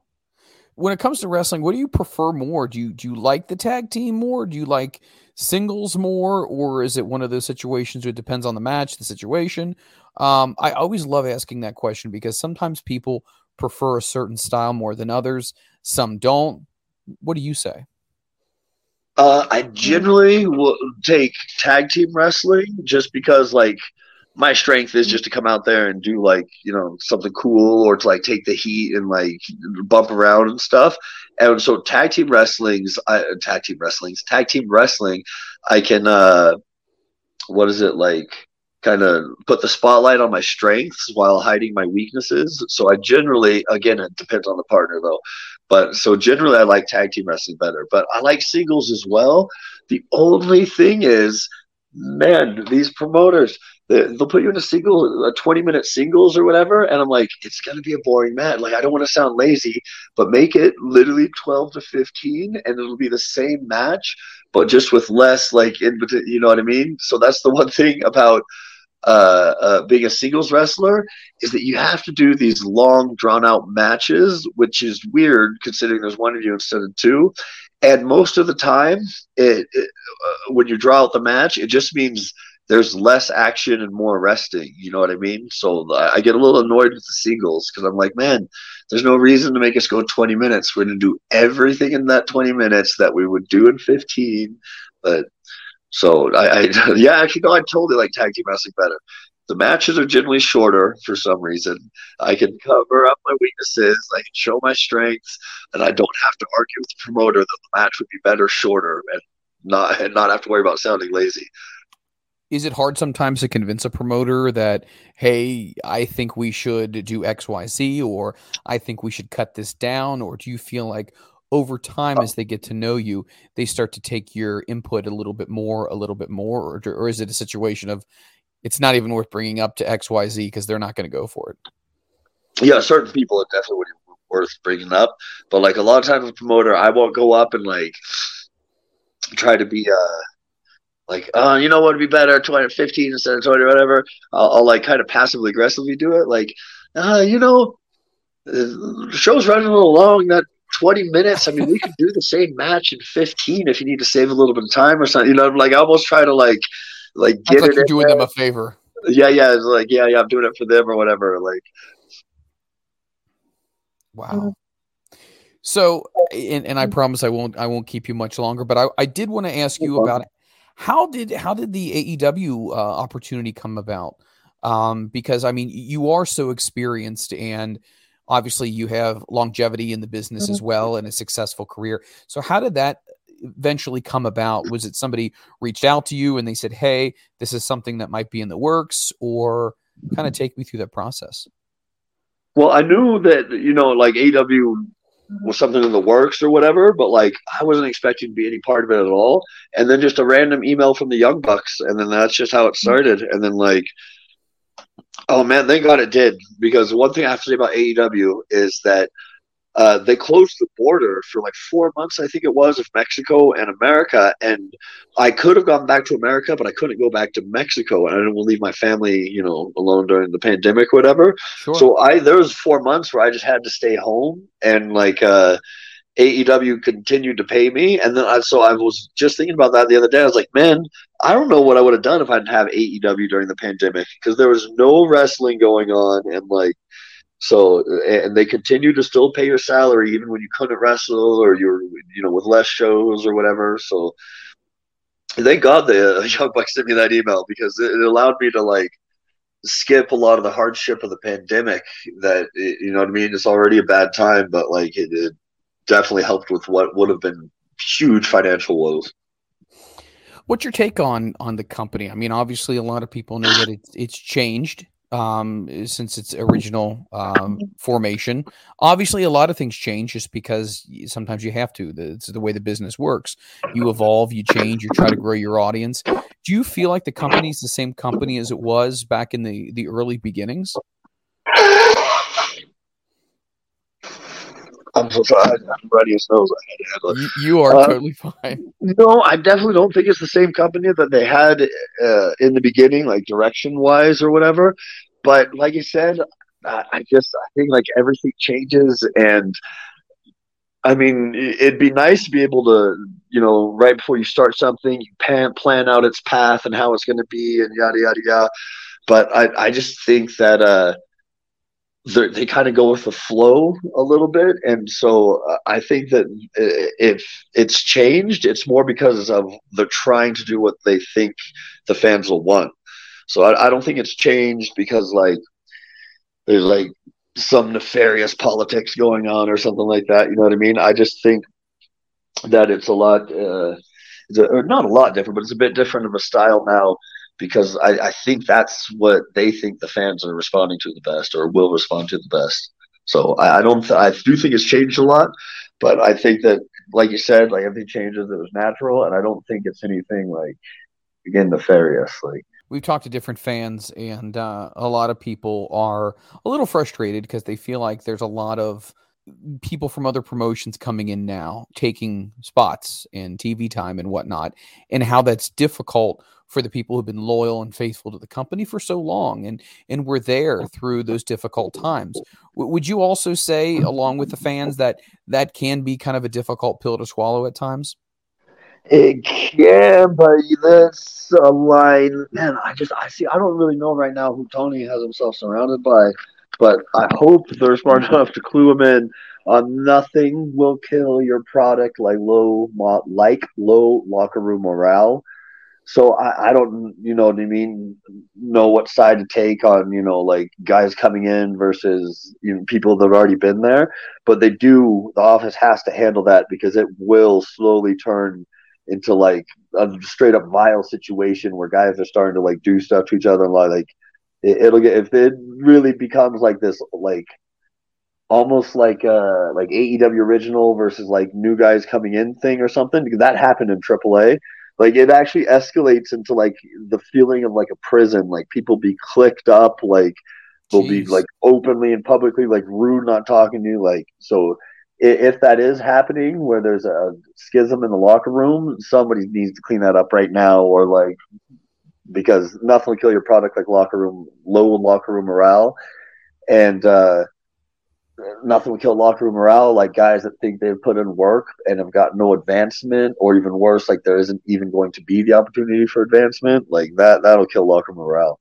So if that is happening, mm-hmm. someone AEW office like they need to figure out how to change that because you know what had, that has happened to like every five years. Not to diss them, but was Impact. Like I swear, it, TNA would have the hottest product, and they would just do some stupid crap, and they would kill the morale in the locker room, and the product would go down, and then like. Uh, they had the hot product again, like like five, ten years ago, and then they brought in like Bischoff and all these people and everything, and like all those Activision guys and everything that busted their ass, like kind of getting the getting the attention and everything. Oh man, they were miserable when I was there during that time, and so like you can just see in other promotions. Although uh, now Impact has one of the best locker rooms ever. It was very nice. So I'm talking about the past, but anyway. But you can see from other historical examples. I guess that's a weird phrase to use for that but that like locker room morale is the killer. Like in Doom, fear is the mind killer. In wrestling, locker room, low locker room morale is the promotion killer. So it, and it always happens. It always happens. It happened in AAA too, where it, it, was when I came in. I was considered one of the, the foreigners. Not I literally was a foreigner, as and not from Mexico, but like a, a foreigner and outside the an outsider, like from outside the promotion. So like there was at first a lot of heat because all of a sudden like guys some guys have to take a six hour bus but like i'd get a plane ride or something like that and like yeah the locker room morale uh, got really low even in aaa at that time when they started bringing in a whole bunch of people from the outside because the people that kind of had their boots on the ground the ones that you know have been putting in work like they start to feel slighted and it just it gets to be a vile situation like that's when like people get their bag shit in and stuff or crapped in and stuff. Like that that's like it, it really is because of that. It's when people think they have no advancement and there's some kind of outside force coming and blocking them like would you say and i just i love getting people's opinions on different things because i know a, a, part of this is is obviously a work because it's it's it's wrestling, right? Um, it's a work unless you can prove it to me otherwise.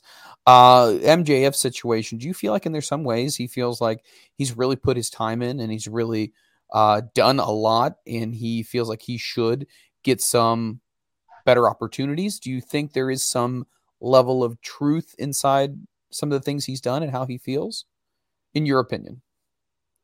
Uh, maybe. I'm not sure, but I don't know. It always seemed when I was there, MJF was treated good. Mm-hmm. So I, I, don't know what his like I, I don't know what like his qualms would be or wouldn't be. So like there absolutely could be truth to that, or it could be total war. I don't really know because I like MJF and I hung out with him a bit and everything, but like I don't ever remember there being any incident. I, like I always felt like he was treated good. So I don't know. I'd need to know like his contract and everything. Like maybe he's just you know, I mean, maybe there's a little bit of truth, or maybe it's like super truthful, one hundred percent. I just, I honestly want to know.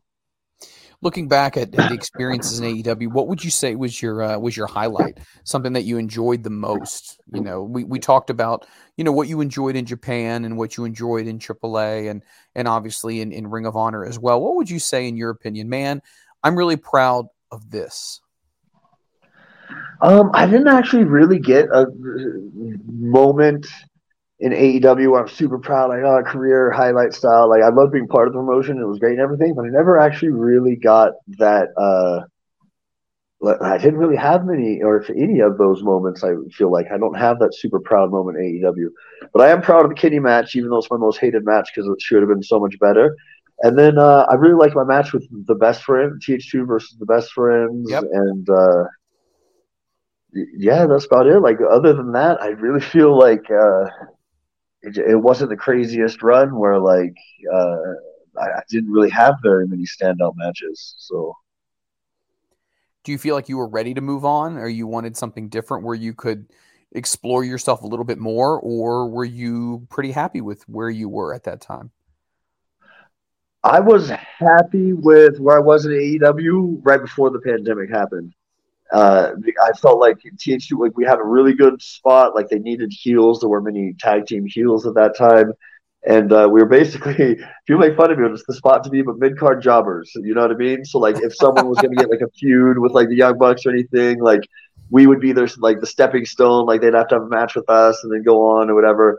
And like I actually really liked that role, and I thought we played it really well, and it was something that was needed.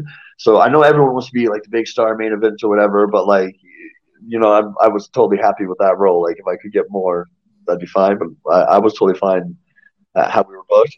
But then after the the long break that I had, like the four months of the border being closed, I came back had one match, and then I broke my face, uh, and I was out for another like month and a half, two months or something. I can't remember. And when I came back from that, I like I literally just I couldn't perform anymore. So w- w- once we start getting like that era of my AEW run, like I, I wasn't ready to move on. Like I wasn't ready to do anything. I don't know what happened. So like, uh, or I know what happened. I just got like super lazy and just out of it, and yada yada yada. But so I uh, I was happy with how it was used and how it was booked, and I could have just stayed there forever with like the pre-pandemic uh, uh, way we were being booked in AEW. But then afterwards, it's no fault to AEW, it was because specifically mine, not even in Angelico's, like lack of performance. Like I, I wish we could have been used differently, but that's more like I said, a performance thing. Do you feel like people within AEW feel like Dark and Dark Elevation is a step down? Uh, well, yeah, it's going to always be seen as a step down because it's YouTube only. It's not. It, it's just not you know Dynamite or Rampage. So I mean, it will be seen as a step down, but it's more. But the thing, even though like it, it's technically a step down, it's not.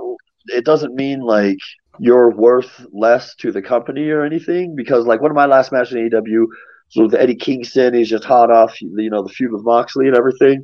So they just needed him at that spot. They needed a body, you know what I mean? So they it it, it obviously like kind of the step down. It's not as watched by as many people as Rampage and Dynamite. But being on Dark or Elevation doesn't necessarily mean like it, you're it's step down as a wrestler. Sometimes they just need you there. You know what I mean? But my thing with AEW uh, Dark and Elevation was originally they were going to start having uh, feuds and storylines and stuff for the developmental talent, and it was going to start actually with TH2 versus Christopher Daniels and uh, Frankie Kazarian. And there's you can watch a couple of the old episodes. We actually like kind of start to get it started, and then it just never goes anywhere. And then they just kind of transformed it back into like. Like a jobber show almost, you know what I mean? Like it's just Like a you know, WWF like superstars back in the 80s.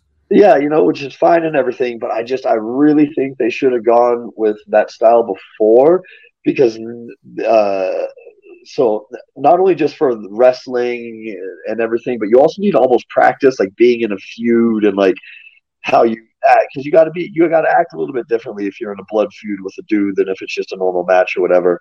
And then also for promos and everything. So I really feel like for developmental talent, if they would use that as a B show, you know, like no shame, like yeah, like as a B show, that it would be a lot better. Be, and guys uh, be more willing to do it because right now it's like with AEW Dark, uh, you're either a jobber or you're just the guy going over, and it's like the simple match, like 80 20. You just beat the guy up, he gets a couple things, and finish. You know what I mean? And I, it's hard to get excited for that. So I think if they actually used it as like a, an, an, internet B show, and you just put the guys, and especially with when you have a roster as large as they do, and just to keep guys like hungry and fresh is give them feuds, give them all that, and let them uh, practice. So when they do get called up to Rampage or Dynamite, like they're not gonna, you know I mean? Like the first time you get on a mic, like it doesn't matter how many times you cut a promo in front of your wrestling class or whatever like when you're actually in front of that crowd or whatever it's you, you just you can't cut it the same way like it, it's all eyes on you like everything becomes different but if they've already been practicing that on AEW Dark and Rampage, and it, you know what I mean, the, the stakes for a, a bad promo or something aren't the same, they they can get more confidence for if they ever do get called up for you know something bigger. The door's still left open if you uh, decide to come back. Have they always kind of left that as a situation of you know what we'd we'd be more than happy to to have you again? Would that be a uh, an option that you would like to explore at some point? Oh yeah, I'd love being on that salary. If they ever took me back, of course I'd go. But yeah, no, there. As far as I know, at least there's no uh, there's no heat or anything between us. But the, the thing is, obviously, I'd love to go back. But like, man, they just have such a big roster. I just don't see like uh, like it used to be. Like before, like I said, like the being in Angelico, we had our niche and everything. But now with how many guys they got and like this possible schism you're talking about and everything, I'd love to go back. But I don't think it'll happen at least anytime soon. Yeah, we we noticed uh, obviously the Dark Order, which was something that was heavily uh, focused on early on in AEW. You know, now Stu Grayson gone. Um, a couple other people are, are now. Yeah, Stu is gone, and gosh, for the life of me, I'm trying to think of um, the other individual that is gone as well. Gosh, I don't know why it's slipping my mind. Um, Alex Reynolds, John Silver, ten. Um, Alan Angels. Oh, Alan Angels. Alan Angels, yeah. So he's the second guy that's gone, and people on the on Twitter have said, you know, is is the Dark Order, you know, kind of dying? And uh, obviously, Evil, Evil Uno said no, you know, we're not, which obviously is the response you expect. Um, I just wonder how hard it is because you're right. The the roster is huge, and it's got tons of talent. I, I often wonder if they will be able to kind of raise themselves up to compete with the WWE, or do you think that shouldn't even be a goal? Uh, well, obviously, you can say it's not a goal. It's always going to be a goal. You're going to want to be the number one show in town, but uh, I think they can raise themselves up to be the WWE. But one thing that always happens, again, with these major promotions, is they like lose sight of what made them hot, yes. and then I swear it's like the it's my theory, like. Uh, the world wrestling or it's the WWE theory of entropy. Everything always comes back to the WWE, I swear. Because these promotions will get hot doing something, making like their own style, own name, or whatever. And then once they get that attention, then all of a sudden they start bringing in like the WWE again, like they start doing yep. the WWE style, yep. and then that drops them back off because you're never going to do the WWE better than the WWE does and that always happens to major wrestling promotions is that once they hit this certain spot, they're getting national attention. Da, da, da, da, they feel like they have to copycat WWE, like that's what they did. So if AEW does want to grow to be bigger than WWE, I really think that they just need to continue to do what they're doing and like make their own style. Like don't try to be the WWE to beat the WWE. Well, just like what you said with the X division with TNA, that's what made them so special. Were the Man, remember back when Chris Daniels read all that? Like, oh my god, hot as hell. Yes, hot as hell. That's what people tuned in for, man. We were loving it. Ultimate and then all of a sudden, they just started to like focus on other stuff. And like, if you look at what they're focused on, it was more what WWE was doing at that time. and like it always happens. Once that attention comes around, people always feel like they gotta they, they gotta copy the big dog or whatever. Well, AEW is a big dog as well, so uh, I, I don't know if we'll run into that same pothole or whatever. But yeah, that, that's always a big fear of mine for major wrestling promotions. If they do get hot, they are growing, they are getting attention. All of a sudden, they look over across the fence like, hey, let's do what that guy's doing. It's like, no, no, just continue down your path. I'm with you. Um, kind of coming to a close here. I'm going to ask you some just some random things here, uh, so our audience can get to know you even more. Favorite food? If uh, money's no object and someone says I'm flipping the bill anywhere, anything you want, what are you taking? Chili, chili and nogadas, chili and nogadas. It's uh, uh, it's like a chili, you know, like green chili or whatever, but they like rip out the insides and everything, so it's not hot. And then they stuff it with. Uh, you can make it with different meat, but generally, sorry, I've been eating this whole interview. I'm sorry, I'm so hungry. Uh, uh, they generally carne molida. I, I, can't even translate it in my head. Ground beef. They generally stuff it with like ground beef, but then they add this stuff. I don't even know what it is, like acitrón, like uh, granada, and they like whip, whip up this like uh, this white sauce or whatever and put it all over, and it makes it really sweet. So like it, it's I don't know how to explain it, but like it's like eating like like candy meat in that's inside of a, a chili or something. I don't know, but it's delicious. That was the worst explanation of it ever. And then second, but so chili nogadas. Like look it up on the internet. People can explain it better than me. Chili nogada. Go, go around. You, you got to try chili nogada. It's super amazing, good, great, delicious. And the second would be yakiniku, the Korean barbecue. Nice. Uh, favorite place to go and anywhere in the world, just favorite place, man. That is my place. That's my spot. Uh, where is it? Just Uh, chill out. Let's so, say you're like, going to vacation. li- like vacation. So we're talking about a, a little bit of time to stay. Yes. Um, Mazatlan used to be up there, but I haven't been back in a while. So right now, I'd say probably Acapulco. nice. Well, actually, no, I know. Screw Acapulco. I was on the Acapulco beach and I got stung by a goddamn stingray. And no, yeah, no, no, never mind. Acapulco's off. I'm sorry. I apologize. No, I don't know. I don't take vacations anymore after that. Oh man, I I hate stingrays now. Sorry. Screw that stingray. That guy, yeah, stingray. Uh, poor Steve Irwin. You know what I mean? Yeah, yeah, but no, this one wasn't anything giant like that. Like, oh man, the, what, what happened to Steve Irwin was craziest though, because that's so rare. Because the thing is, I stepped on it, and just how stingrays are, you know what I mean? Like, be, being stung by it makes sense, but like with how Steve Irwin went, like they just don't usually sting like that. They're actually super nice animals. I actually watched a whole bunch of stuff on them after uh, getting stung by one, but.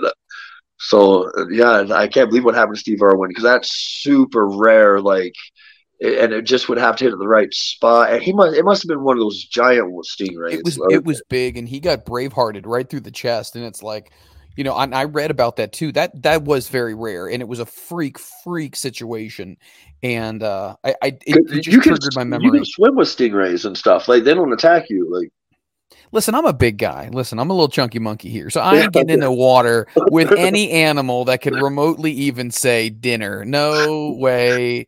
Uh uh yeah, I'm the okay, modern no, day you're right. Booger. You're right. I'm sorry. That, yeah, those, those are stupid thoughts coming out of my mind after I got stung by the stingray. I won't even. I'm not even going in the ocean anymore. Like I'll, I'll collect some of the sand that's wet to make a sand castle on the shore, Nice. and that's about it. God, I Uh, can't believe that happened. Okay, anyway. Let's see here. Uh, duh, duh, duh. Wh- the coolest person you've ever met outside of wrestling. Coolest person you ever met. Oh, outside of wrestling or inside? Inside wrestling, X Pac for X-Pac, sure. yes. Yeah, one hundred percent. Uh, outside of wrestling, the coolest person. Man, my father-in-law is actually is up there. He's awesome. He's he's one of the coolest people ever. Uh, but I'm trying to think uh, outside of wrestling. Any who would be the celebrity coolest- run-ins? Huh? Any celebrity run-ins? I mean, I meant like some like I meant like Nick Cage for a second and stuff, but like it, it's just like hi, how you doing style, like you know what I mean. It's so not not anything to write home about. Um, no, I don't know who the coolest person outside of wrestling is. You know what? Actually, that's a trick question. If you're outside of wrestling, you're not cool. So Oh, that Oh, yeah, very nice. yeah. Uh-huh, like that. uh-huh. Um, let's see. Any uh, funniest moment that happened in the ring with somebody? Did anybody ever just try to make you laugh or just act stupid or whatever? Well, it would actually it happened to me. I don't want to call it the funniest, but uh, LA Park is just known for doing weird stuff at these house shows. They'll just do whatever.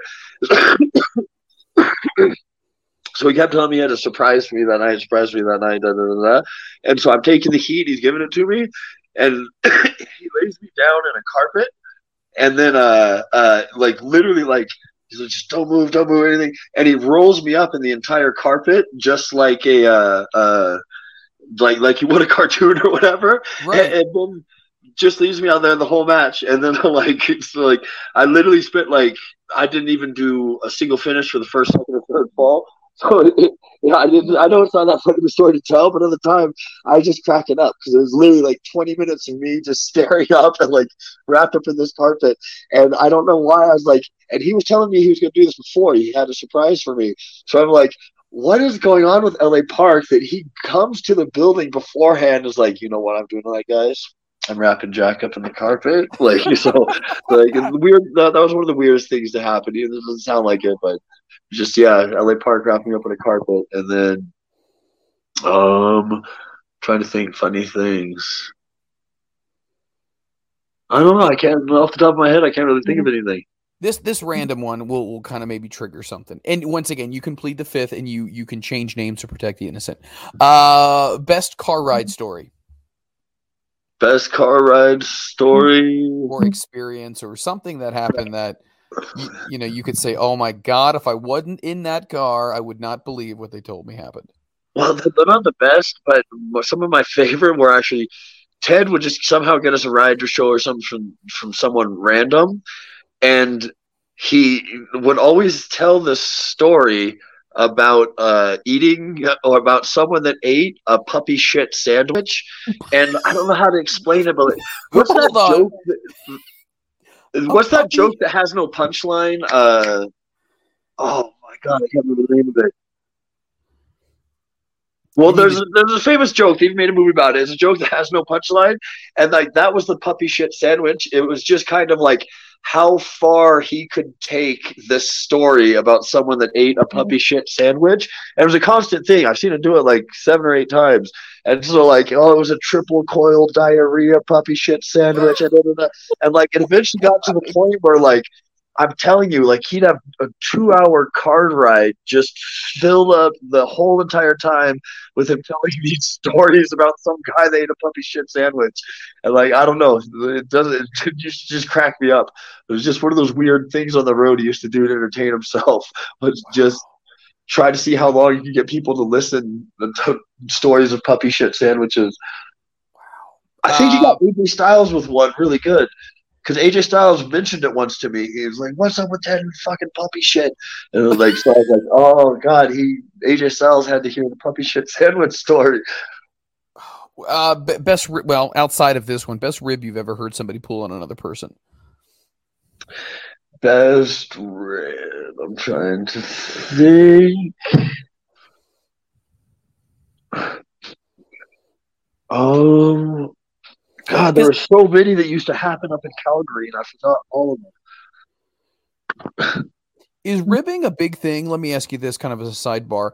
Is It used to a- not really anymore, not much. Like Well, I mean, now, the e- biggest rib, like Japan. AEW, the big rib was, uh, and what while everyone was at, like at their matches or the TV or whatever, and Angelico would sneak in, and he'd put a shoe, or I mean, he'd put a chip in someone's shoe, and if they put their and if they put their foot in and broke the chip, they had to eat it.